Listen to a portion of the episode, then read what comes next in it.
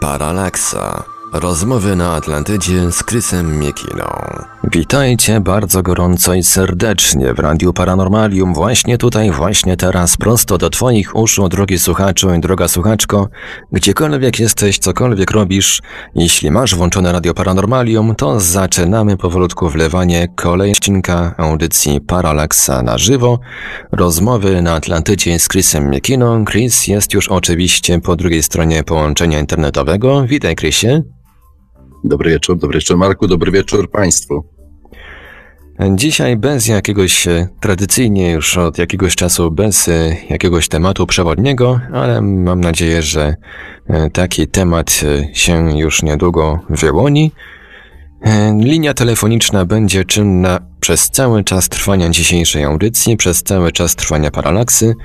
Tradycyjnie podam więc już na początku kontakty do Radia Paranormalium, numer telefonu 32 746 0008, 32 746 0008, komórkowy 536 20 493, 536 20 493, skype radio.paranormalium.pl Można także oczywiście pisać na naszym gadu-gadu 36 08 8002, 36 08 8002.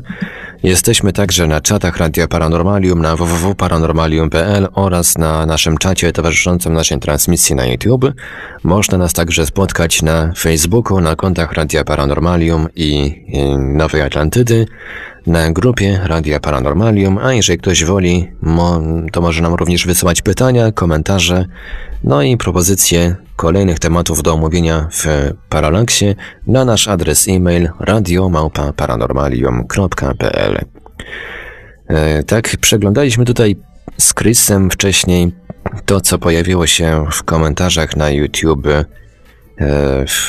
pod poprzednią paralaksą z 13 maja 2018 roku, no szukaliśmy jakichś pytań, żeby jakoś e, rozpocząć ten odcinek. O właśnie na liczniku pokazuje 69 słuchaczy, to jest bardzo gorąca liczba, mamy nadzieję, że urośnie jeszcze. I tak przeglądaliśmy te pytania, ale stwierdziliśmy, że niektóre są tak odjechane, że może może wrócimy do któregoś z wątków, które poruszyliśmy w poprzedniej paralaksie. Co ty na to, Chrisie? Może o tym łaziku Curiosity, może coś ciekawego się pojawiło? No, rzeczywiście tam zawsze się pojawia jakaś, jakaś nowa historia. Oczywiście jest mnóstwo teorii, ale ja na chwilkę chciałbym jeszcze wrócić do, do, do tych pytań od Państwa, bo zdumiewają mnie. Naprawdę mnie zdumiewają na przykład pytanie, które miało łączyć biblijnego Goliata z Golentydami z Mazur. Znaczy, w jaki sposób ma łączyć? Przez literkę G na początku? Czy to jest to połączenie? I jeszcze z Pudzianem. Proszę Państwa, no ja nie wiem, jakie historie Państwo najbardziej lubicie i oglądacie, ale no, tego typu pytania są absolutnie szokujące i czasami po prostu sam się zdumiewam, nad potrzebą, no, jaką każdy być może z ludzi ma do tego, żeby otrzymać, usłyszeć jakąś tak odlecianą historię, która poruszy jego zmysły bardziej niż poranna kawa, bardziej niż cokolwiek innego. No, to, jest, to jest zdumiewające. Albo na przykład historia, czy pytanie, czy słyszałeś historię hinduską o Bahubali? Następny wątek i ja tu widzę, w tej chwili otwierają się nowe drzwi dla kolejnych fantastów, dlatego że wkracza Bollywood.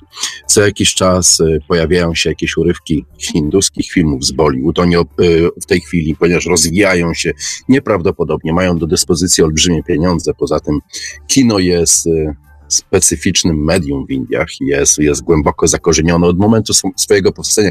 Hindusi uwielbiają kino, więc ponieważ mają bardzo długie historie swoje własne, sięgające czasów wedyjskich, więc ci reżyserowie, mając do dyspozycji technologię, plus te pieniądze, no, tworzą te wszystkie historie z wedyjskiej jeszcze przeszłości, z dodatkami, które mają, które są w postaci efektów specjalnych i które mają stworzyć następną odlecianą historię. Jedna z nich jest właśnie o y, Bahubali.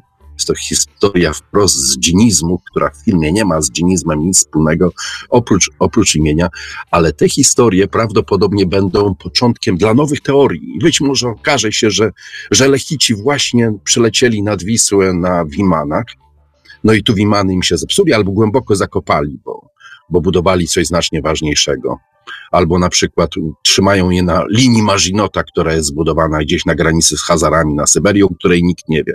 Także proszę Państwa, zdumiewają, zdumiewa, zdumiewa mnie fantazja ludzka, i chęć stworzenia czegoś tak odlecianego, że po prostu nie wiadomo jak to ugryźć.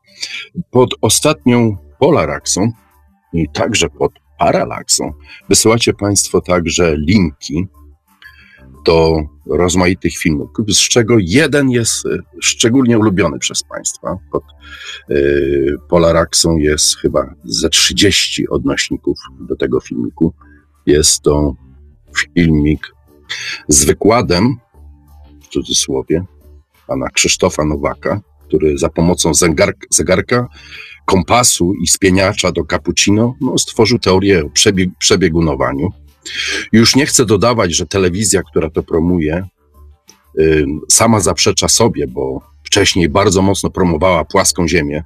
Nagle cały ekran wypełniony jest globusami, więc troszeczkę się pogubiłem. Być może po prostu no, mój mózg nie nadąża za tego typu teoriami. Być może powinienem zająć się na przykład sianiem rzodkiewki. Znacznie spokojniejsze zajęcie niż po prostu szarpanie sobie, sobie nerwów tego typu teoriami katastroficznymi, gdzie znów jest atrakcyjny moment, element, bo oczywiście w tej teorii pana Nowaka Polska jest miejscem szczególnym, specjalnym i zwłaszcza w okolicy Poznania, gdzie szczęśliwie pan Nowak mieszka, nic się kompletnie nie stanie i wszyscy przetrwają w rajskiej szczęśliwości. Także to, to, moja, to moja siostra jest e, całe szczęście bezpieczna, czego niestety o mnie nie można powiedzieć. Siostra pojechała na Pyrkon. Tak, no wszyscy musimy się przenieść, ale, ale ty, Marku, jesteś blisko Sosnowca, także też przetrwasz na pewno, bo Sosnowiec omijają, omijają wszystkie nieszczęścia, trąby powietrzne, tornada, burze, no i przebiegunowanie myślę też. Sosnowiec ja też. szczęśliwie. Także bliskość Sosnowca na pewno gwarantuje ci bezpieczeństwo. Także to jest następny zdumiewający, zdumiewająca historia, która się rozgrywa. Państwo traktujecie to poważnie. Ja nie wiem, czy ja mam y, tego typu y, propozycję, żebym obejrzał, spędził sobie upojną godzinę z tym, z tą telewizją. Y, co, co ja mam w tej sytuacji zrobić? Co ja mam powiedzieć, w jaki sposób to skomentować. Jeżeli pan Wieczorek jest pewien swojej teorii, powinien napisać ją, napisać jakąś chyba książkę na ten temat, zrobić parę odnośników naukowych, a nie mówić na podstawie właśnie spieniacza do cappuccino na temat, wypowiadać się na temat na przykład powierzchni Wenus. A I całej teraz mechaniki za pomocą nie spieniacza do cappuccino, ale telefonu dołączył do nas e, drogą telefoniczną pan Michał z Poznania. Dobry wieczór, panie Michale, a właściwie jeszcze dzień dobry, jesteśmy już na antenie. E, dzień dobry, witam panów. E, skoro nikt nie dzwoni, ja postanowiłem dać czas, ale nikt nie zadzwonił. A jeszcze ucieszony informacją, że Poznań jest najbezpieczniejszym miejscem na tej ziemi. E, I nawiązując do tematu przetrwania, bo to mnie zainspirowało, przypomniałem sobie o E, bardzo ciekawym wykładzie, którego tłumaczenie zresztą wysyłałem Kristowi jakiś czas temu z języka niemieckiego. Jest pewien archeolog austriacki, który prowadzi na temat obiektów służących do przetrwania najprawdopodobniej szczegółowe badania i odnalazł wiele dziesiątków takich tajemniczych podziemnych obiektów, które, których wiek on ocenia na 10-12 tysięcy lat przed naszą erą. Prowadzi te badania od kilkudziesięciu lat. Jego te, te badania są przy, przytaczane przez Roberta Skocha, którego na pewno wielu słuchaczy zna jego książki na, na temat słonecznych, które mogły przyczynić się do upadku y, cywilizacji, która była jakby przed nami. Y, on na te wyniki badań e, tego Austriaka się powołuje. Są bardzo ciekawe rzeczy, bo ponieważ te y, podziemia są bardzo często w miejscach, w których znajdują się bardzo stare, ale nie aż tak wiekowe, oczywiście chrześcijańskie klasztory i te podziemia zostały zaadoptowane przez mnichów, którzy wykorzystywali je do przechowywania różnych rzeczy. Natomiast to się wiąże też z pewnymi trudnościami na temat tego ten Austriak się wypowiada w tym wykładzie bardzo ciekawie, o tym mówi. Struktura często tych kryjówek jest bardzo ciekawa, zbudowane są z nieznanych materiałów, no i przede wszystkim ich wiek jest bardzo interesujący. Tam bodajże Rosjanie prowadzili na jego prośbę badania e, oceniające wiek e, tych e, podziemnych struktur. I myślę, że warto by było zwrócić na to uwagę, zwłaszcza, że ich w Europie znajduje się bardzo wiele. To nie jest tak, że tych podziemi jest jedno, dwa, dziesięć, tylko ich jest naprawdę ogromna ilość i są bardzo stare. Nie wiadomo, jaką są zbudowane, jaka technika służyła do ich zbudowania. Myślę, że warto się tym tematem zająć. Oczywiście jest to tylko moja propozycja. Nie wiem, Krisie, czytałeś coś na ten temat innego, czy coś ci wpadło w ręce? Ty zawsze masz mnóstwo literatury pod ręką. Może kiedyś dotarłeś do jakichś materiałów na ten temat. To jest bardzo interesujące, zwłaszcza, że wydaje się, że ten e, naukowiec jest e, poważnym człowiekiem. Nie jest to jakiś e, właśnie fachowiec od e, pieniaczy do mleka, czy od wybuchających starówek, czy czegoś takiego, tylko jest to konkretny badacz, który e, zajmuje się tym tematem od wielu lat. Jest e, takim trochę grotołazem też, bo no, e, publikuje filmy, publikuje E, artykuły, materiały, jego wykłady są dostępne w internecie od lat. No i powołują się na niego tak poważni naukowcy jak Robert Koch, który ma pewien autorytet naukowy i trudno tutaj jemu zarzucać, że jest jakimś oszołomem. Co ty na ten temat uważasz? No, temat jest, jest ciekawiący, istnieje od zawsze. Od kiedy mówimy o jakiejkolwiek zaginionej cywilizacji, za każdym gdzieś zaczynała chować gdzieś w podziemiach. I mamy to od czasów, y, kiedy te, te, ta tematyka eksplodowała w osobie Denikena, który opowiadał o korytarzach gdzieś w Ameryce Południowej, o podziemiach ciągnących się przez setki, jak nie tysiące kilometrów, które zostały wycięte za pomocą lasera. Na wszystkich to wyobraźnie to podziałało. Do dziś tych korytarzy znaleźć nie można, ale tu i ówdzie znajduje się różne podziemne struktury, na przykład niewyjaśnione struktury, które znajdują się pod Wielką Piramidą w Gizie. Co prawda Andrew Collins, który zaczął bliżej przyglądać się temu wszystkiemu. Jestem przekonany, że podziemia pod piramidą absolutnie istnieją. Wszedł tam dosłownie na kilka, kilkanaście metrów. Także co jakiś czas natrafia się na coś w ziemi, i problem polega na tym, że nie wiadomo do końca, czy jest to struktura geologiczna, która została później przez, przez ludzi w jakiś sposób przysposobiona do ich własnych celów, czy też mamy tutaj jakiś ślad czegoś bardzo poważnego, solidnego, co było budowane wiele, wiele lat temu. Jeżeli założymy, że tego typu korytarze, struktury rzeczywiście ktoś kiedyś drąży, no to musimy w tym momencie założyć no, pozaziemskie wręcz siły, ponieważ trudno sobie wyobrazić technologię, która by pozwoliła na coś takiego. Na przykład tego typu sieć korytarzy znaleziono, yy, znaleziono w Kalifornii i Okazało się, że powstały one w sposób naturalny. Są to korytarze, które w czasach aktywności wulkanicznej wiele tysięcy lat temu po prostu wyżłobiła magma. Czasami są to korytarze wielkości tak ogromnej, że można przez nie jechać no, ciężarówką wręcz. No i to wszystko pobudza wyobraźnię. Ja podchodzę do tego typu rzeczy troszeczkę sceptycznie, dlatego że yy, raz, że technologicznie wykonanie takiej rzeczy jest niezwykle trudne, Dwa, jeżeli założyć, że ktoś to wykonał, no to musimy, musimy założyć właśnie te siły wręcz magiczne, by czegoś takiego dokonać, a więc mamy do czynienia z kimś, kto przybył prawdopodobnie gdzieś z jakiejś odległej planety w kosmosie i robił to w jakimś określonym celu.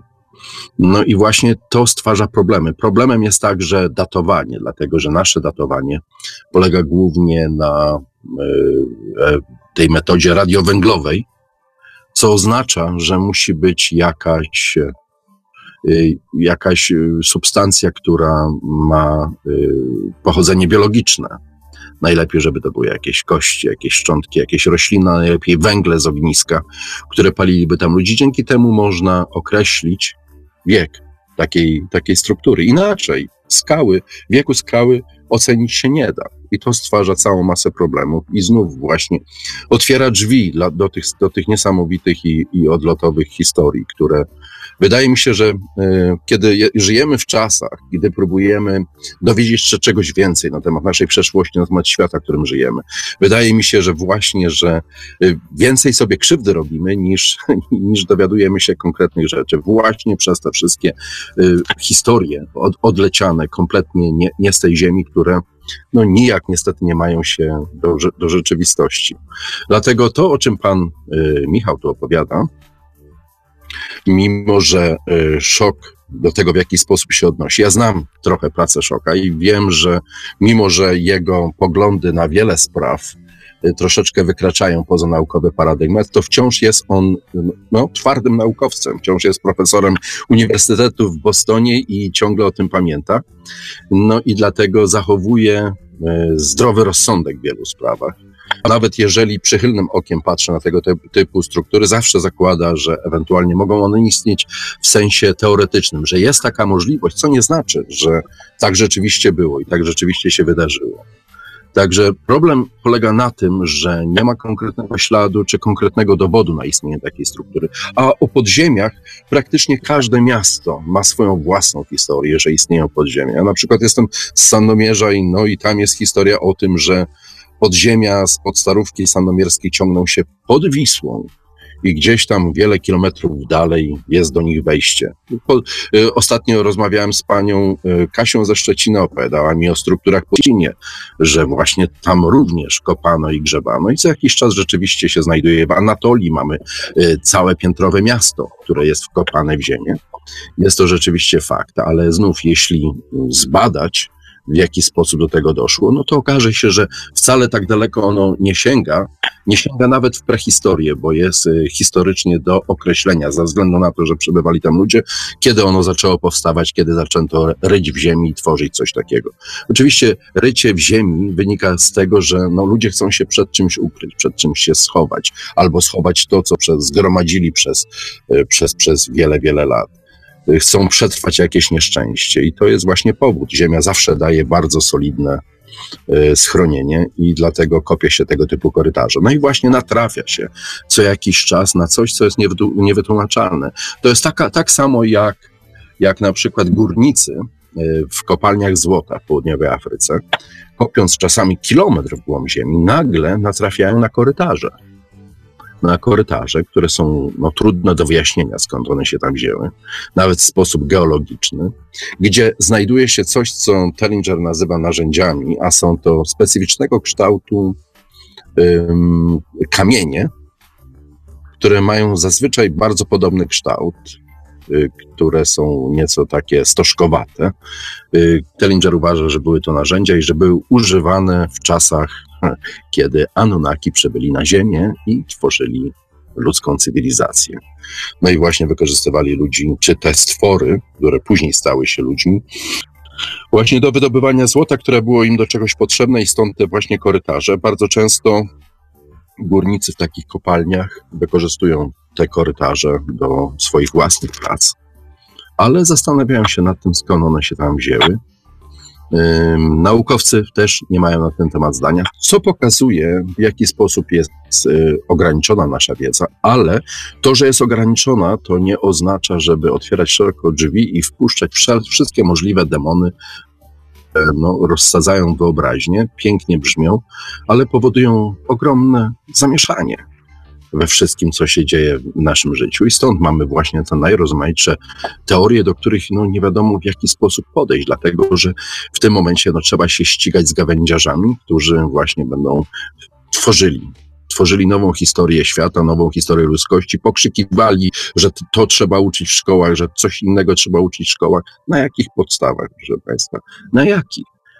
Także jeżeli cokolwiek, o czymkolwiek mówimy, wypada nawet polegać na tym, co w tej chwili możemy konkretnie stwierdzić albo powiedzieć. Hipoteza to jest jedna rzecz, ale przekonanie to jest druga. Dziś przekonanie zamienia się szybko w wiarę i mamy po prostu bojowników za wiele, wiele spraw.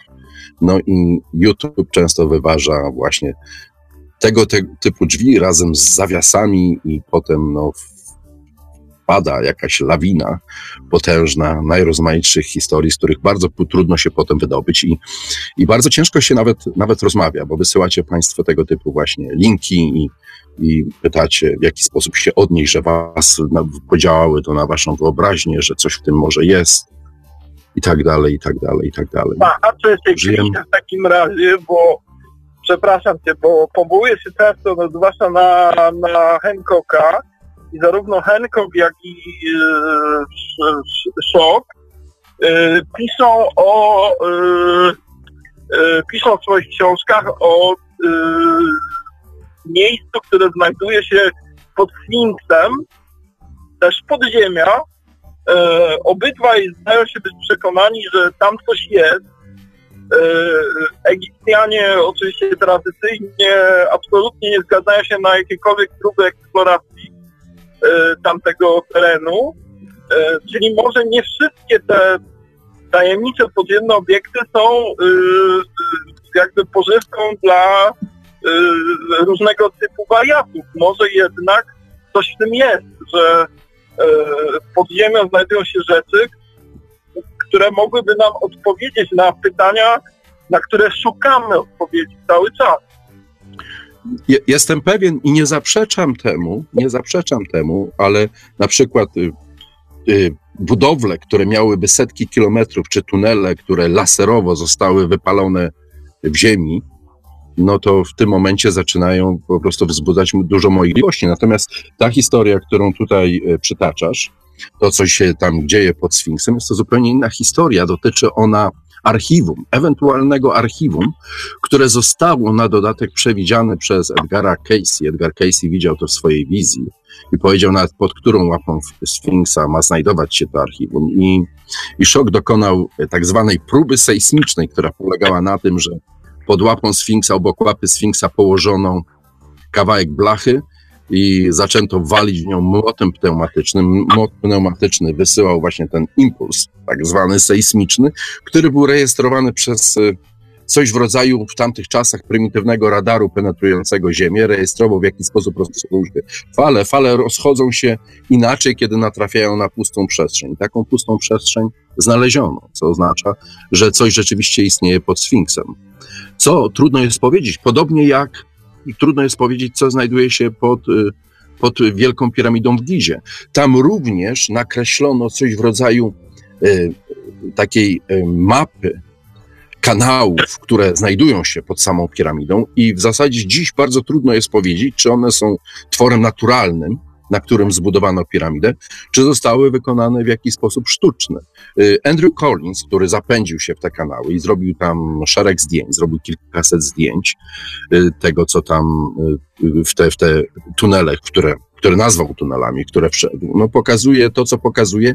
Wygląda na to, że są to szczeliny pęknięcia. Nie widać jakiejś specjalnie wyrafinowanej obróbki tego typu tuneli, dlatego Stąd właśnie to pytanie, no, dla, czy są naturalne, czy jest to pęknięcie w ziemi, czy jest to coś, co zostało wykonane czyjąś ręką. Jakimś, jest to część jakiegoś, jakiegoś inteligentnego założenia, które ma stworzyć rodzaj maszyny. Być może, często, bardzo w wielu sytuacjach, y, kiedy buduje się coś, kiedy tworzy się jakąś strukturę, Wykorzystuje się oczywiście wszystko to, co daje natura. I na przykład takie pęknięcie, jeżeli założyć, że Wielka Piramida była czymś w rodzaju elektrowni i na przykład woda odgrywała tam olbrzymią rolę, no to wówczas tego typu pęknięcia i jakiś ewentualnie zbiornik na dnie, czy, czy jakaś, jakaś szczelina mogła sprawić, że można było tam wpompowywać tą wodę i ją wypompowywać w jakiś sposób i stworzyć no, mechanikę, która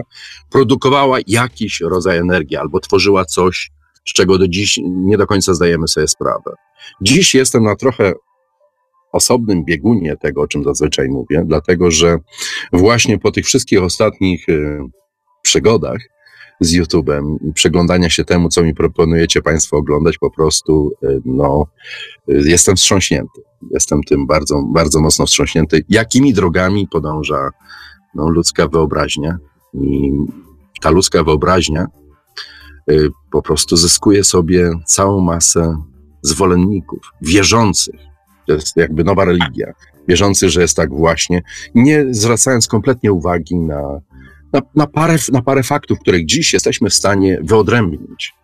To jest. y, Ja, ja, może, może z tego powodu ja naraziłem się tam paru grupom, na- naraziłem się płaskoziemcom. Proszę przypomnieć sobie, co się działo pół roku temu. Jak teoria płaskiej Ziemi była niezwykle popularna, jak ludzie szermowali dowodami. Do dziś ciągle istnieją zacietrzewieni, którzy wierzą, że żyjemy na płaskiej Ziemi. No i, i temat nagle minął, przestał być modny i teraz mamy właśnie nową historię, która pokazuje, że gdzieś będzie jakieś bardzo mocne przebiegunowanie i za chwilę będzie straszliwe nieszczęście, które dotknie cały świat, oprócz Poznania i okolic. Także, panie Michale, jest pan tam bezpieczny, gratuluję miejsca wyboru intuicji, żeby zostać i osiedlić właśnie się w tym miejscu. I właśnie w tym momencie do to, dołączył do nas drugi słuchacz telefoniczny. E, Halo, jesteśmy już na antenie Radio Paranormalium. Halo, halo, słychać? Słychać świetnie. Witam serdecznie, witam Ciebie Weliusie, witam Krisa. Dzień Z tej dobry. strony Tomek ze Śląska. Witamy. Eee, ja mam takie, taką kwestię, bo kiedyś e, Chris też wspominał często o, przepraszam, bo tu jakieś wybuchy są, bo u mnie jest dzisiaj odpust w miejscowości, także jak to, jak to wybuchy, to, to to jest właśnie odpust. E, Chris wspominał często o archontach. Mnie też ten temat bardzo interesuje, także jeśli Chris mógłby coś rozwinąć właśnie, e, ja zdaję sobie sprawę, że to jest e, temat na osobną jakąś taką audycję, ale jeśli mógłby coś Chris powiedzieć właśnie o archontach i gnostycyzmie, to byłbym bardzo, bardzo wdzięczny. Jest to, jest to fascynujący temat, dlatego że e, rzeczywiście zakłada, zakłada, że wokół nas istnieje ktoś jeszcze. To są istoty nie tylko inteligentne, ale niezwykle, niezwykle złośliwe przy okazji. Że e, kiedy my spoglądamy na świat, obserwujemy go, obserwujemy przestrzeń kosmiczną, mamy swoje nawet e, urządzenia, teleskopy, mamy swoje najrozmaitsze radary, jesteśmy w stanie określić ten świat, zważyć, zmierzyć powierzchnię Ziemi, powierzchnię innych planet, odległości, Jestem, jesteśmy w stanie dostrzec siebie nawzajem, ale wszystko to ograniczone jest do trzech wymiarów, w których jesteśmy uwięzieni. Natomiast taki spostrzegli już starożytni dotyczy kogoś, kto istnieje w zupełnie innym wymiarze albo w zupełnie innym systemie wymiarów i nie jest w stanie do nas dotrzeć. Nie jest w stanie do nas dotrzeć oprócz, te, oprócz tego sposobu, aby w jakiś sposób opanować nasz, nasz umysł. I kiedy kiedy czytamy te wszystkie starożytne historie, które często są nazywane mitologiami albo religiami, co jakiś czas pojawia się istota, która przemawia, przemawia wprost z nieba, przemawia z gorącego krzewu, przemawia w jakiś inny sposób do człowieka, opowiada mu o swoim istnieniu.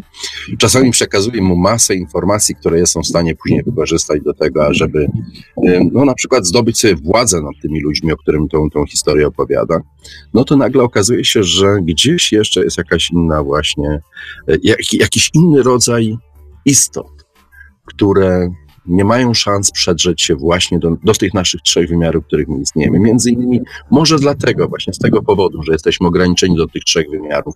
Kiedy patrzymy na przestrzeń kosmiczną, no to dlatego widzimy, że istnieje tam pustka, bo nie potrafimy dostrzec innej formy życia niż właśnie ta nasza. Jesteśmy ograniczeni naszymi zmysłami.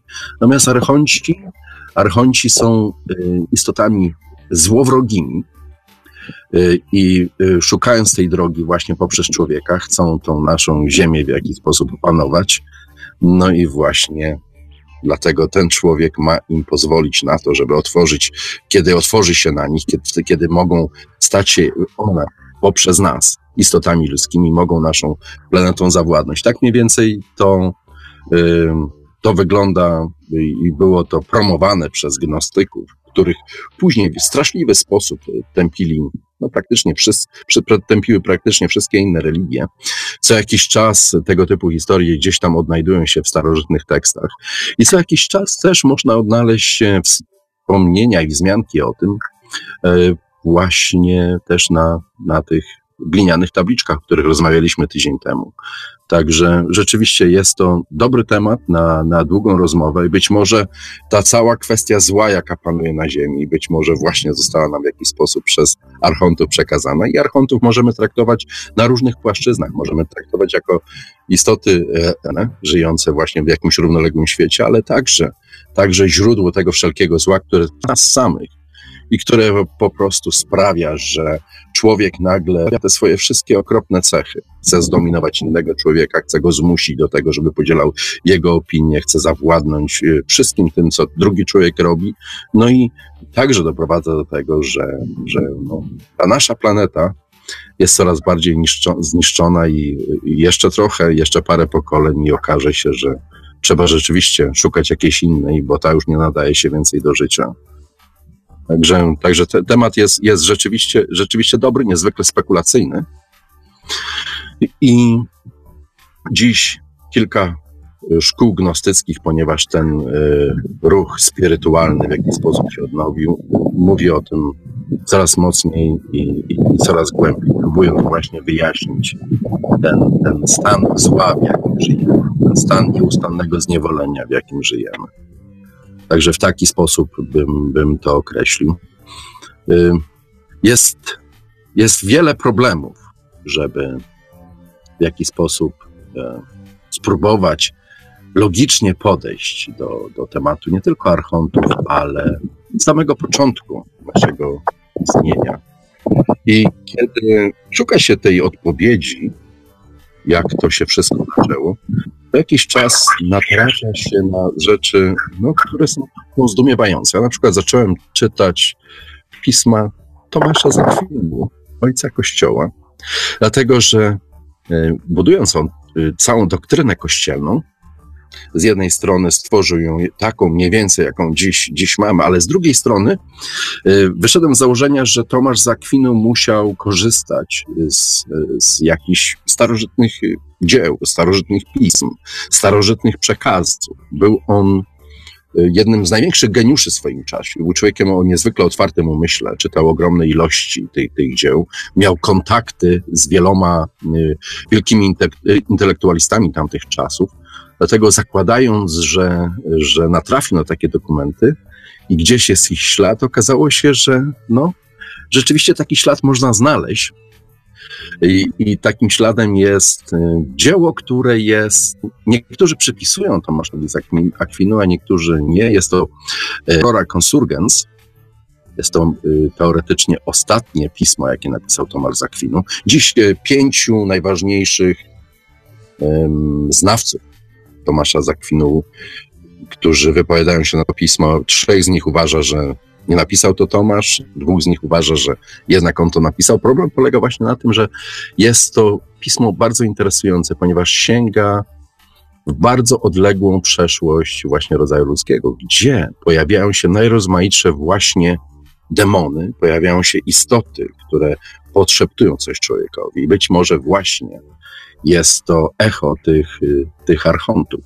Na dodatek, kiedy mówi się o człowieku, y, to ma się wrażenie, a w zasadzie nabiera się pewności, że człowiek w momencie powstania wcale nie był taki, jaki jest dziś, tak jak my widzimy sami siebie, kiedy sięgamy i szukamy naszych źródeł naszego powstania gdzieś w jakiejś odległej historii, bądź mitologii, bądź przekazach religijnych.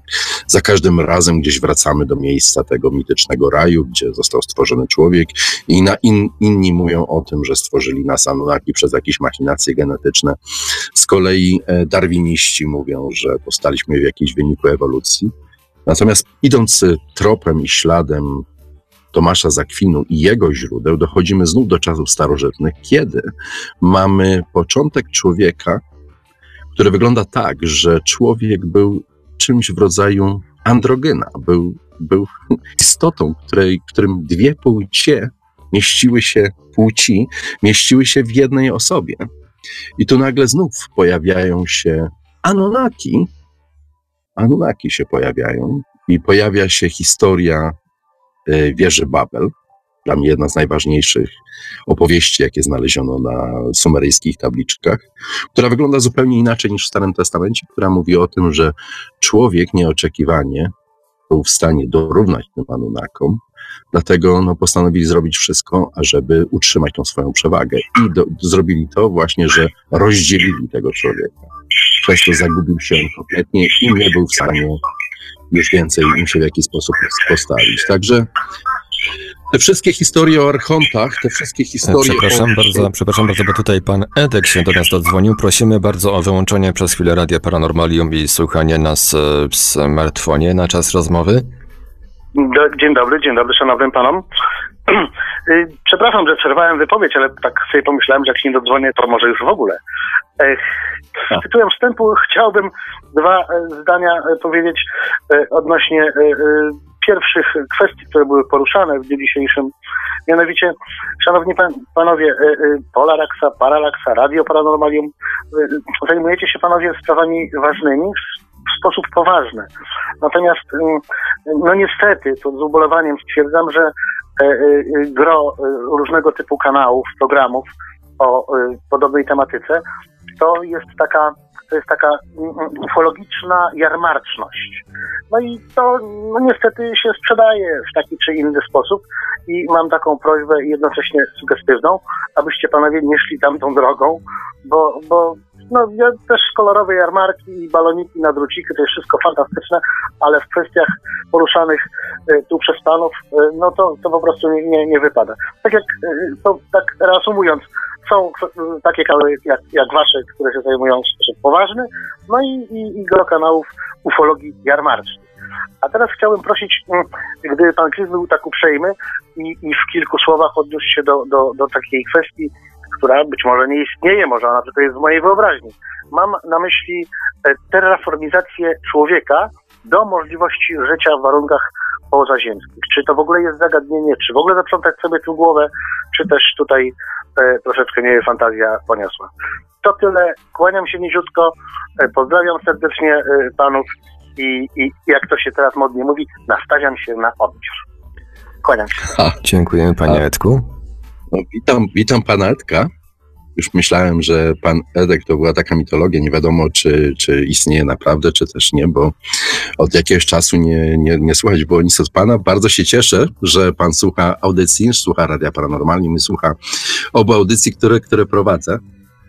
E, ta ufologii no jest, y, jest, jest, jest prawdopodobnie elementem tego, o czym, o czym rzeczywiście mówiłem na początku tego, tego programu, że tworzy się i dodaje się do tego historie, które po prostu y, opadają ręce, kiedy zaczyna się próbować rozgryźć je logicznie, znaleźć ich konsekwencje, znaleźć ich źródła, znaleźć sposób ich w ogóle działania. Nie wiadomo, co wtedy rzeczywiście zrobić. A żyjemy w czasach, kiedy dzieje się absolutnie wiele, y, gdzie no, przełamuje się wiele takich elementów, które do tej pory niedostępnych dla, dla, dla człowieka. Pan Edek zwrócił tutaj no, rzecz na interesujący właśnie aspekt, bo kiedy mówimy na przykład o terraformizacji Marsa, mówimy o tym, że no, trzeba mu zmienić atmosferę pewnie i grawitację, bo jest inna i pewnie wiele, wiele innych rzeczy po to, żeby dostosować do tego, żeby człowiek mógł na nim żyć, to można popatrzeć na to także kompletnie z drugiej strony. Zamiast terraformizować całą planetę, można na przykład spróbować zmienić człowieka po to, ażeby mógł funkcjonować w warunkach, do których tak naprawdę nie jest przystosowany. Jak wiemy, y, nasza planeta również zmieniała się przez te tysiące lat swojego istnienia. Skład jej atmosfery się zmieniał, nawet istoty, które zamieszkiwały tę planetę, się zmieniały. Nie, nie, dziś y, nie jesteśmy pewni, jak na przykład wyglądała kwestia grawitacji, ale kiedy popatrzymy na te olbrzymie e, dinozaury, jakie żyły wiele milionów lat temu, no to trudno sobie wyobrazić, że takie zwierzę było w stanie przy obecnej grawitacji po prostu poruszać się. Tak olbrzymi ciężar, niezwykle długie szyje. Y, wydaje się być wręcz niemożliwe, że ta mechanika mogła, mogła zadziałać, jeżeli grawitacja istniała w takiej formie, jakie, jakie istnieje no, dziś, dziś na Ziemi. No, gdyby była taka grawitacja jak na Marsie, byłoby im znacznie łatwiej. Także nie do końca wiemy, jakie zjawiska panowały na Ziemi, ale opierając się na tym, co mamy teraz i na tym, że istnieje ten właśnie pomysł, żeby no, spróbować y, podbić kosmos, osiedlić się gdzie indziej, albo przynajmniej próbować eksplorować to, co jest wokół nas, wydobywać te wszystkie y, cenne minerały, których pełno jest w rozmaitych asteroidach, jakie krążą wokół Ziemi, i, i zrealizować y, marzenie Ilona Maska i przenieść się na Marsa, no to właśnie być może o wiele łatwiej jest y, zmienić człowieka, niż zmienić całą planetę. Zmiana, taka terraformizacja Marsa trwałaby, słowo brzmi, wypowiedzieć je brzmi krótko, natomiast trwanie takiego procesu prawdopodobnie zajmie no, dziesiątki tysięcy lat, by móc w sposób gwałtowny dokonać takiej zmiany. I, I trudno też sobie wyobrazić, że ludzkość musiałaby żyć na przykład w takich cieplarniach, w jakichś bazach, gdzie promieniowanie kosmiczne no, dokonywałoby strasznych rzeczy z ludzkim organizmem, dokonywałoby rozmaitych mutacji i niestety skracałoby życie, życie ludzkie gwałtownie, ponieważ do tego wysokiego promieniowania nie jesteśmy no, zbyt dobrze przystosowani. Okazuje się jednak, i to stwierdzono na podstawie właśnie tych wszystkich historii związanych z, na przykład z elektrowniami atomowymi, które miały pro problemy, takie jak w Czarnobylu czy czy w Fukushimie, że człowiek, rzeczywiście jego kod genetyczny dokonuje mutacji i w jakiś sposób pewną wyższą dawkę promieniowania jest w stanie nie tylko zaabsorbować, ale jest w stanie e, zmienić swój organizm, swoją fizjologię do tego, by móc żyć w warunkach wyższego napromieniowania. Jest to po prostu jakiś rodzaj ewolucji czy przystosowania, jakie dokonuje się w człowieku. Ewolucji być może nie jest to dobre słowo, bo ewolucja trwa tysiące lat. Natomiast tutaj takie przystosowanie następuje szybko do właśnie do tych nowych warunków i e, dołączając to, czy e, próbując to w jakiś sposób popatrzeć na to poprzez e, na przykład taką naukę, jaką jest genetyka, która dokonała olbrzymich postępów, można tego typu zmiany przyspieszyć. I właśnie tu jest to ciekawe podejście pana Edka do tego tematu, które mówi o tym, że właśnie można spróbować przystosować człowieka do tego, ażeby mógł żyć w trudnych warunkach na Marsie, by mógł być bardziej odporny na mm, promieniowanie, jakie tam występuje, na y, skład chemiczny atmosfery, z jaką będzie miał do czynienia. No bo dziś, kiedy mówi się o tym, że polecimy na Marsa, zaczniemy tam coś budować i osiedlać się, no to są miliony ochotników. Miliony ochotników, dlatego że cała ta podróż wygląda romantycznie, podróż na inną planetę, zdobywanie nieznanego. Jest olbrzymi właśnie ten entuzjazm wśród, wśród ludzi, ale trzeba sobie zdać sprawę, że ci ludzie, którzy dotrą na Marsa, prawdopodobnie nie przetrwają zbyt długo, że po kilku miesiącach być może zacznie się ich masowe umieranie i ta ekspansja zostanie powstrzymana z tego powodu, że no, ta cała reszta czekająca w kolejce na podróż na inną planetę, nagle wycofa swój udział, widząc, że to nie są jednak przelewki, że technologia, jaką, jaką się dziś szczycimy, nie jest wystarczająca, ażeby ochronić ich przed no, niechybną śmiercią. Także ten romantyzm by upadł. Ale jeżeli dokonamy zmian, ludzkim organizmie zmian genetycznych, wówczas sprawa będzie wyglądała zupełnie inaczej. Ostatnio y, tu w Stanach Zjednoczonych y, te instytuty, które zajmują się badaniami genetycznymi, złożyły zapotrzebowanie na aż milion osób, które dobrowolnie zgodzą się na, na właśnie na to, ażeby móc przekazać swój kompletny genom do badań. Jest to liczba ogromna przynajmniej ja podejrzewam, że kryje się y, co, coś właśnie za tym i być może jest to w jakiś sposób związane z Marsem. No bo jeżeli znajdziemy grupę osób, wyselekcjonujemy grupę osób, która byłaby w stanie być bardziej przystosowana do takich warunków niż inna, czy być bardziej skłonna do tego, przez, swój, przez budowę swojego kodu genetycznego, a, ażeby dokonać modyfikacji pozwalającej na stworzenie takiego nowego człowieka, wówczas cała sprawa nabiera jak najbardziej sensu. Dziś te badania nad naszym kodem genetycznym, naszym genomem poszły tak daleko, czuje się, że nasz kod genetyczny to nie tylko y, dwie y, wspaniale bijące się helisy.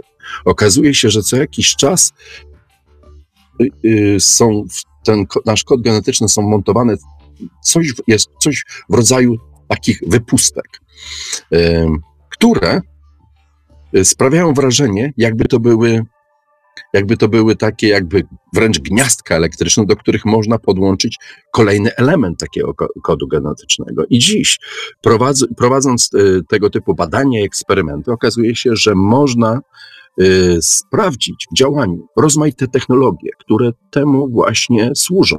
Jedna z takich technologii nazywa się CRISPR, która, która polega na tym, że można wymieniać dowolne części kodu genetycznego, Y, robiąc to w ten sposób, że aplikuje się taką zmianę poprzez wirusa.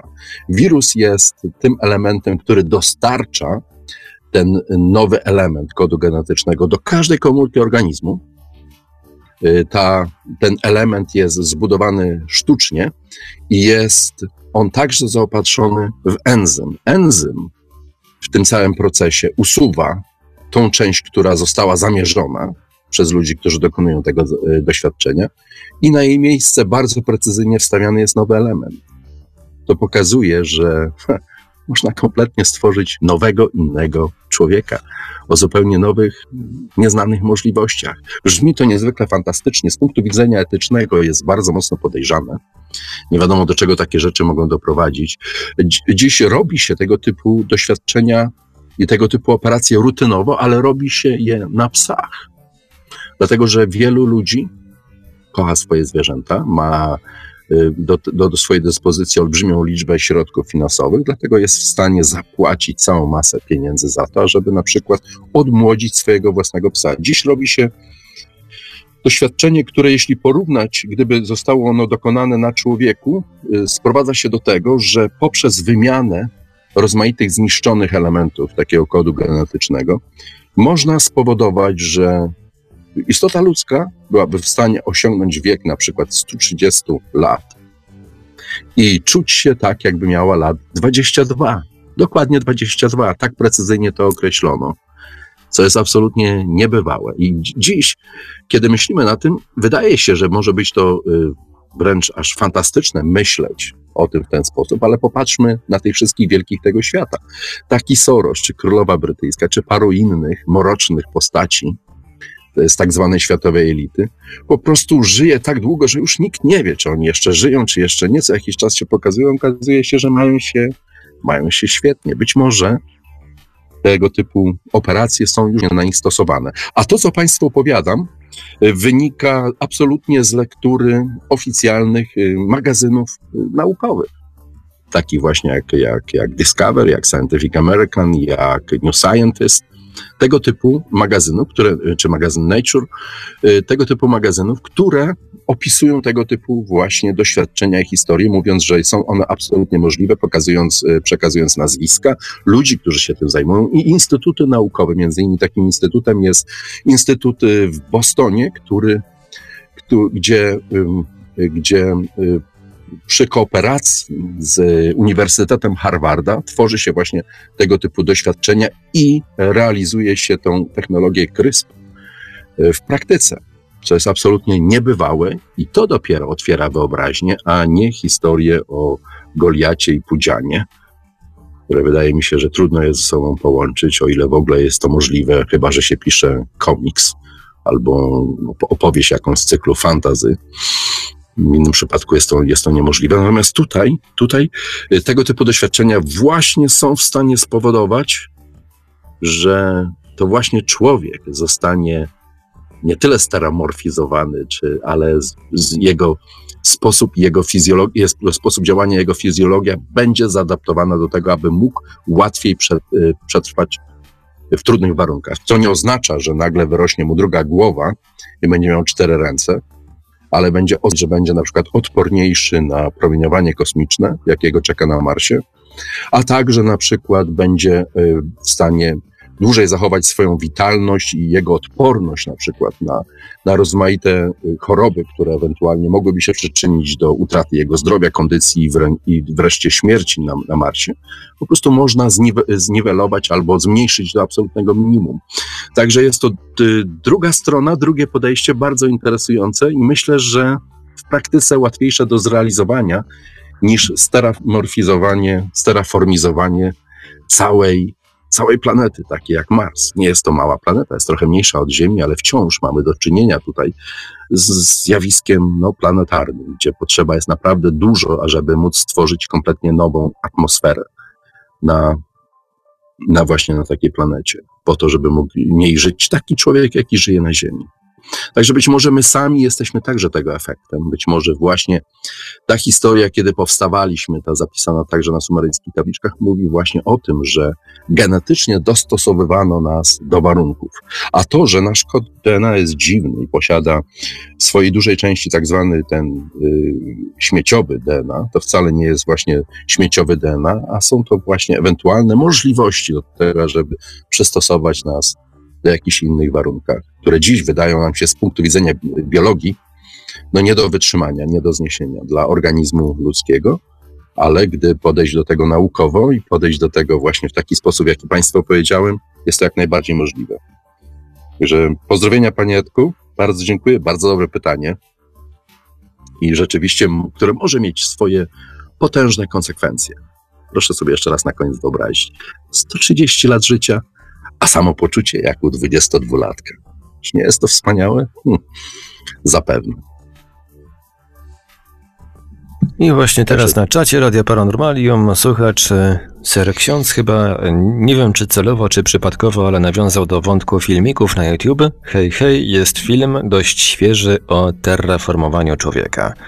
Znając, e, znając e, życie, pewnie niedługo dostaniemy link do niego z prośbą o odniesienie się. No, no właśnie, to, tu proszę Państwa taka, taka mała uwaga. Ja bardzo się cieszę, że możemy dyskutować o, o, o tych różnych historiach, o tych różnych sprawach, że wiele rzeczy Państwa frapuje, ale y, czasami bardzo trudno jest, y, na przykład jeżeli ktoś powie, przeczytaj sobie tą książkę. No i co, ja mam spędzić trzy dni, żeby przeczytać tą książkę. I co, i wtedy dopiero mogę zapytać, a jakie było pytanie i do czego ten ktoś chciałby się odnieść. Także y, o ile ja z mojej strony jak najbardziej chcę y, traktować te, te, te, Państwa pytania poważnie i podchodzić do nich poważnie i znaleźć jakiś y, wspólny punkt widzenia, albo przynajmniej pokazać mój punkt widzenia na daną, daną sprawę, bądź ewentualnie drążyć go głębiej, no to, no to warto wiedzieć, y, co się drąży i o co w tym wszystkim chodzi, a, ale nie, a nie, nie kopać no, olbrzymią dziurę w ziemi po to, żeby nagle okazało się, że nie dąży się, nie dąży się do niczego. Być może ten film jest interesujący i ciekawy, być może rzeczywiście w jakiś sposób nawiązuje do tego, o czym przed chwilą Państwu powiedziałem. No ale tak to, tak to właśnie wygląda i te wszystkie fantastyczne historie mają swoje, oczywiście swoje źródło i swojego ewangelistę. Miken z pewnością już wspominałem o nim dzisiaj. Z Zerichem także kojarzą się te wszystkie historie z pustyni Naska chociażby że były to lądowiska dla kosmitów albo znaki dla kosmitów. Bo jak, jak sobie wyobrazić, że ktoś, kto nie, nie lata w powietrzu, był w stanie wykonać tego typu no, wielkie geoglify, wielkie rysunki na pustyni? No ale proszę Państwa, no przecież y, jak ktoś na przykład projektuje budowę Pałacu Kultury, Kultury, no to nie, nie buduje go, nie, nie buduje makiety najpierw, czy nie ogląda tego miejsca y, nie buduje go patrząc na to z powietrza, ale robi plan w skali, prawda? I później ten plan, który robi w jakiejś tam skali, nanosi na, na ziemię, o, o, odpowiednio tą skalę powiększając, robiąc szereg inżynieryjnych obliczeń i wówczas może powstać budowla w taki sposób. Więc być może w absolutnie bardzo podobny sposób y, tworzono właśnie te geoglify, które które właśnie tak pięknie wyglądają, wyglądają z powietrza i bardzo długo rzeczywiście zastanawiano się nad, nad tym, do czego one moż, mogły służyć, po co one były robione.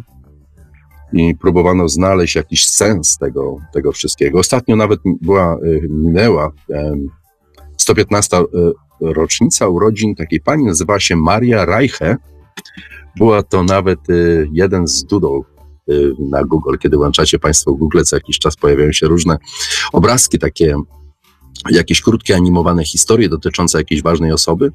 Myślę, że jest to bardzo fajna rzecz, którą Google robi, dlatego że przypomina wiele bardzo interesujących postaci, często gdzieś już prawie że zapomnianych. I chyba Maria Reiche jest taką właśnie postacią, bo kiedy mówi się o, o pustyni Nazca, mówi się o, o Denikenie, mówi się o jego odlotowej teorii kosmitach, którzy obserwowali to wszystko z powietrza i traktowali to jako lądowiska. No a jak były chmury, no to jak to traktowali? Albo byli za, za dwie góry dalej, no to byłyby bezużyteczne zupełnie. Albo gdyby popatrzyli pod złym kątem, wyglądałyby również inaczej. Także jestem pewien, że z pewnością nie były to lądowiska dla kosmitów. Maria Reiche spędziła tam no, kilkadziesiąt lat, to dobre 50-60 lat swojego życia wśród tych, y, tych, tych geoglifów Nazca i myślę, że o wiele więcej jej zawdzięczamy niż właśnie odlotowym teoriom Denikena. Przez Denikena stały się one sławne, natomiast to, co zrobiła Maria Reiche, no to po prostu zamieszkała w malutkiej chatce gdzieś na skraju tej pustyni i codziennie rano przez cały dzień chodziła z miotełką i zmiatała kurz, który nakładał się na te znaki przez no, setki, a jak nie tysiące lat y, od ich powstania, po to, żeby właśnie były widoczne w pełnej swojej glorii, tak jak to widać, widać teraz. Biegała także po tych geoglifach ze strzelbą, przepędzając ludzi, którzy łazili po tym wszystkim i można byłoby to łatwo zniszczyć. Także być może to, że do dziś istnieją, także jej zawdzięczamy. I mało się właśnie o niej, o niej mówi. Bardzo ciekawa osoba. Współpracowała z pierwszym człowiekiem, który tak naprawdę badał te geoglify. Nazywał się Paul Kosok i był on z naukowcem z Long Island University. Wiedział, że istnieją tam jakieś e, struktury, jakieś kanały, coś istnieje wyżłobionego w ziemi, dlatego że te geoglify to są, to są po prostu rozrzucone, są rozrzucone kamienie, które poniżej nich znajduje się piasek, stąd piasek jest bardzo jasny, kamienie są czarne i w związku z tym można ułożyć taki właśnie świetny znak, bardzo dobrze widoczny z powietrza. One są, w, są to rowki w ziemi wykopane mniej więcej ta głębokość jest między 12 a 45 centymetrów. No i właśnie ten Paul Kosok sądził, że są tu kanały irygacyjne. Wówczas jeszcze nie oglądał tego z powietrza, a ponieważ za historią irygacji na świecie, więc pomyślał, że będzie to bardzo interesujący temat na rozprawę naukową, zaczął to wszystko badać, aż do momentu, kiedy przeleciał nad tym, nad pustynią Naskę samolotem, no i zobaczył, zobaczył te niezwykłe niezwykłe geoglify, zachwycił się nimi, a ponieważ y, y, właśnie Maria Reiche, nazywam ją Maria, dlatego że Maria Reiche większość swojego życia spędziła w Peru, została honorowym obywatelem Peru, dostała mnóstwo peruwiańskich odznaczeń i peruwiańczycy traktują ją jako peruwiankę, jako część swojego własnego dziedzictwa narodowego, a nie jako Niemkę, jako, jako obcą jakąś tam przybłędę do swojego kraju dlatego właśnie Maria Reiche. No i właśnie y, Kosok spotkał się któregoś razu w Reiche, spotkał się w takich okolicznościach, że Reiche miała kawiarnię w Limie. No i Kosok zaczął bywać w tej kawiarni, a ponieważ Maria Reiche interesowało wszystko, co było związane z y, historią Peru, chętnie słuchała o tych y, geoglifach. No i razem z Kosokiem zaczęła je badać. Obaj wpadli w tak niezwykłą fascynację po tym, jak zobaczyli, z czym mają do czynienia, zaczęli to fotografować. Wyglądało to niesamowicie, kiedy lecieli helikopterem, małym helikopterem wojskowym Armii Peruwiańskiej. Byli przywiązani do płus po to, żeby móc pod właśnie kątem prostym sfotografować bez zniekształceń te geoglify, także wyczyny kaskaderskie wręcz. I y, między innymi dzięki temu zostały też i uratowane, dlatego że kiedy budowano tą wielką autostradę panamerykańską, y, przynajmniej jeden duży geoglif został zniszczony, kiedy ta postać wielkiego jaszczura wyżłobiona w ziemi została rozjechana na pół tą właśnie autostradą.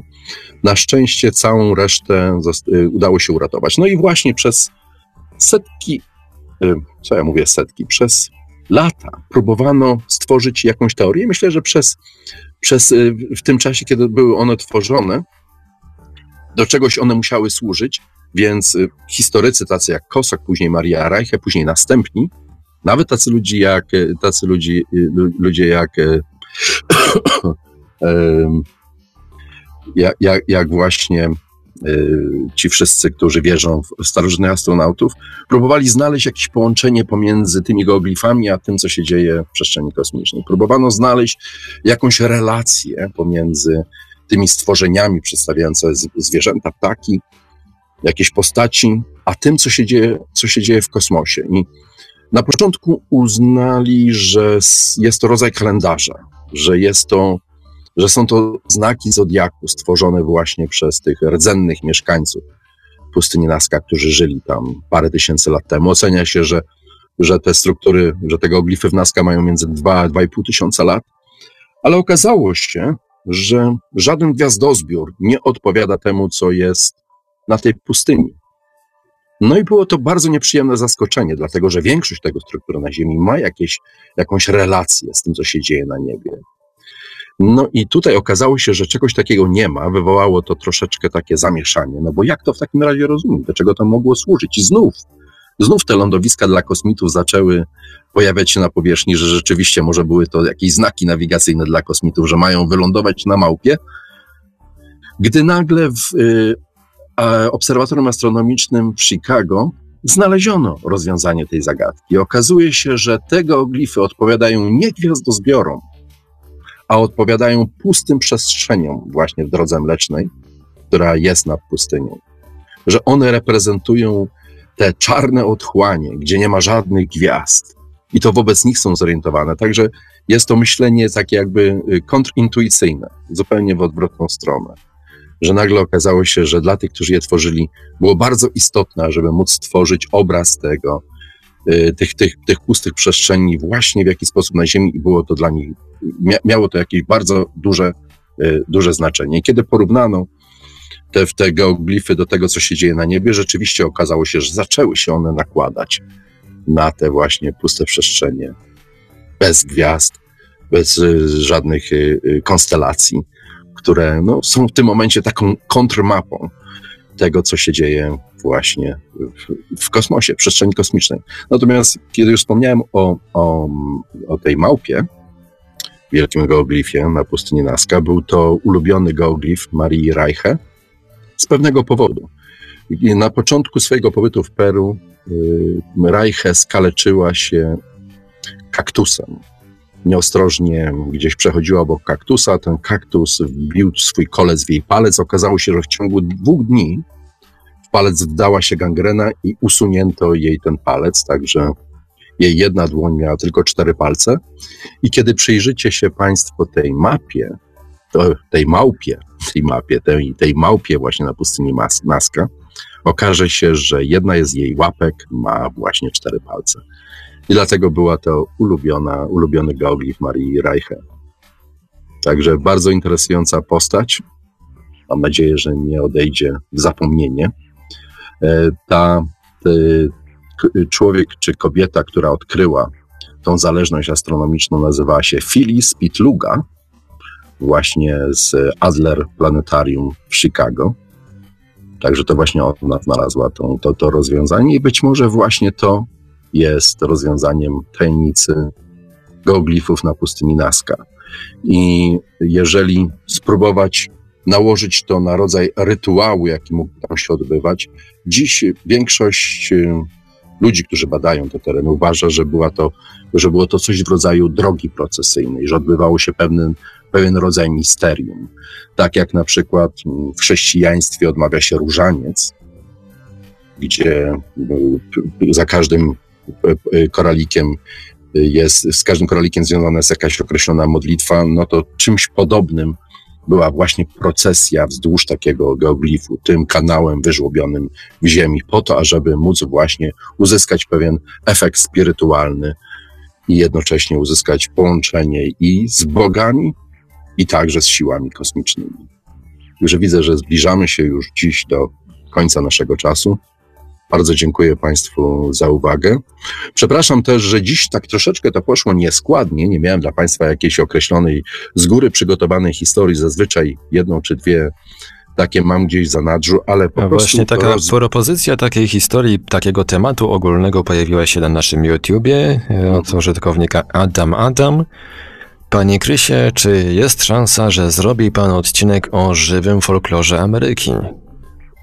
Ha, ha, o żywym folklorze Ameryki, a północnej czy południowej? Czy jest to ha, w jakiś sposób wyodrębnione? No domyśle chyba No. północnej. No bo z kolei nawet jeśli mówiąc o północnej, to mamy, to mamy przecież Amerykę Środkową z Majami, Aztekami, Toltekami, Olmekami. Mamy niezwykle bogatą historię, ale kiedy przekroczymy Rio Grande, nagle wszystko się zmienia. Wydaje się, że są tam tylko koczowniczy Indianie. I to jest jedyny żywy folklor, z jakim mam do czynienia. Aż do momentu, kiedy natrafimy na tajemnicze kopce, których są tysiące y, w całej Ameryce, zwłaszcza w Ohio, ale także w Virginii, Florydzie. Także i okazuje się, że istniała tam bardzo tajemnicza kultura, dość dobrze zorganizowana, nazywana kulturą adeńską, gdzie jej przedstawiciele, ludzie, którzy tam żyli, okazuje się, że byli znacznie wyższego wzrostu od nas. Nie chcę przez to powiedzieć, że byli to giganci, ale w porównaniu do nas można zaryzykować takie, takie stwierdzenie. Ta cała kultura adeńska jest y, bardzo często zamiatana pod dywan. Nie reklamuje jej się za mocno, ponieważ burzy ona pewne, pewne historyczne pojęcia Ameryki. Natomiast y, jeżeli, jeżeli patrzymy na to, nie musimy aż tak bardzo puszczać wodzy fantazji, dlatego że te kopce ciągle istnieją. Te, które zostały zniszczone raz na zawsze, gdzieś zostały opisane w nie tak dawnej historii, bo zostały one zniszczone w przeciągu ostatnich y, mniej więcej 100-120 lat. Ludzie często je rozkopywali szukając skarbów. Tu i ówdzie w rozmaitych muzeach są artefakty, jakie tam znaleziono, które również nie pasują do żadnej innej kultury, jaka istnieje i jest znana na świecie. Także temat jest, jest niezwykle interesujący, ale w takim razie, skoro pan Adam Adam e, zostawił mi takie szerokie pole działania, no to z pewnością coś dla państwa wybiorę i następnym razem no, powiem jakąś dłuższą historię. Bez denerwowania się na, na Pudziana, Goliata i innych tego typu bohaterów. Historii, które no, chyba tworzą się właśnie raczej w ludzkiej wyobraźni, więcej mieszają niż, niż, niż tworzą, tworzą dobrego. Dlatego, dlatego bardzo dziękuję za, za, no, za, za to Państwa też, też, też wsparcie i wiarę we mnie w to, co robię i w ten mój sposób patrzenia na, na, na świat, a nie tylko właśnie na te niezwykłe historie, które najlepiej sobie przeczytać, nie wiem, u Tolkiena, czy, czy obejrzeć w filmie Gra o Tron, czy przeczytać w tej całej książce. Podobną przetłumaczono na polskie. To są właśnie, polskie to są tego typu właśnie historie, które gdzieś dzieją się właśnie w wyobraźni. Lada chwila okaże się, że Imperium Lechitów to rządził wielki Lechita, wielki król pod nazwą Wiedźmin na przykład. Bo dlaczego nie? No i właśnie to wszystko doprowadza do tego, że ta alternatywne, to alternatywne patrzenie na, na, na świat no, bardzo często jest wyśmiewane, bo po prostu podstawiamy się w taki właśnie jest kiepski sposób w tego typu właśnie teoriami, które gdzieś zaplątują się w ludzką, w ludzką wyobraźnię. Jeszcze raz dziękuję Państwu za uwagę. No i życzę pięknego niedzielnego wieczoru. Dziękuję bardzo, Marku. I dziękuję wszystkim Państwu, którzy zadzwoniliście dzisiaj do mnie, ym, tu do nas, do radia. No bo ostatnio coś ciężko było, ale, ale te rozmowy na Atlantydzie powoli, powoli ruszają. To jest właśnie fajne, to jest ważne, bo dzięki temu mamy jakiś żywy i bezpośredni kontakt. Także jeszcze raz za to dziękuję. Dzięki również Krysie. Te słowa mówił do Państwa przed chwilą nasz niestrudzony poszukiwacz prawdy Chris Miekina. E, Tutaj ktoś, e, widzę, SMS-em zgłosił obserwację UFO. Prosimy słuchacza o, o numerze kończącym się na 630 o wysłanie raczej na maila na nasz adres radiomałpa-paranormalium.pl. E, Przed chwilą mówił do nas Chris Miekina, nasz niestrudzony poszukiwacz prawdy, autor audycji Paralaksa oraz e, wideobloga Polaraxa, no i oczywiście serwisu e, serwisu nowaatlantyta.com. Audycję jak zawsze od strony technicznej obsługiwał Marek Sękiewelios, Radio Paranormalium, paranormalny głos w Twoim domu. Dobranoc i do usłyszenia ponownie już za tydzień. Produkcja i realizacja Radio Paranormalium. www.paranormalium.pl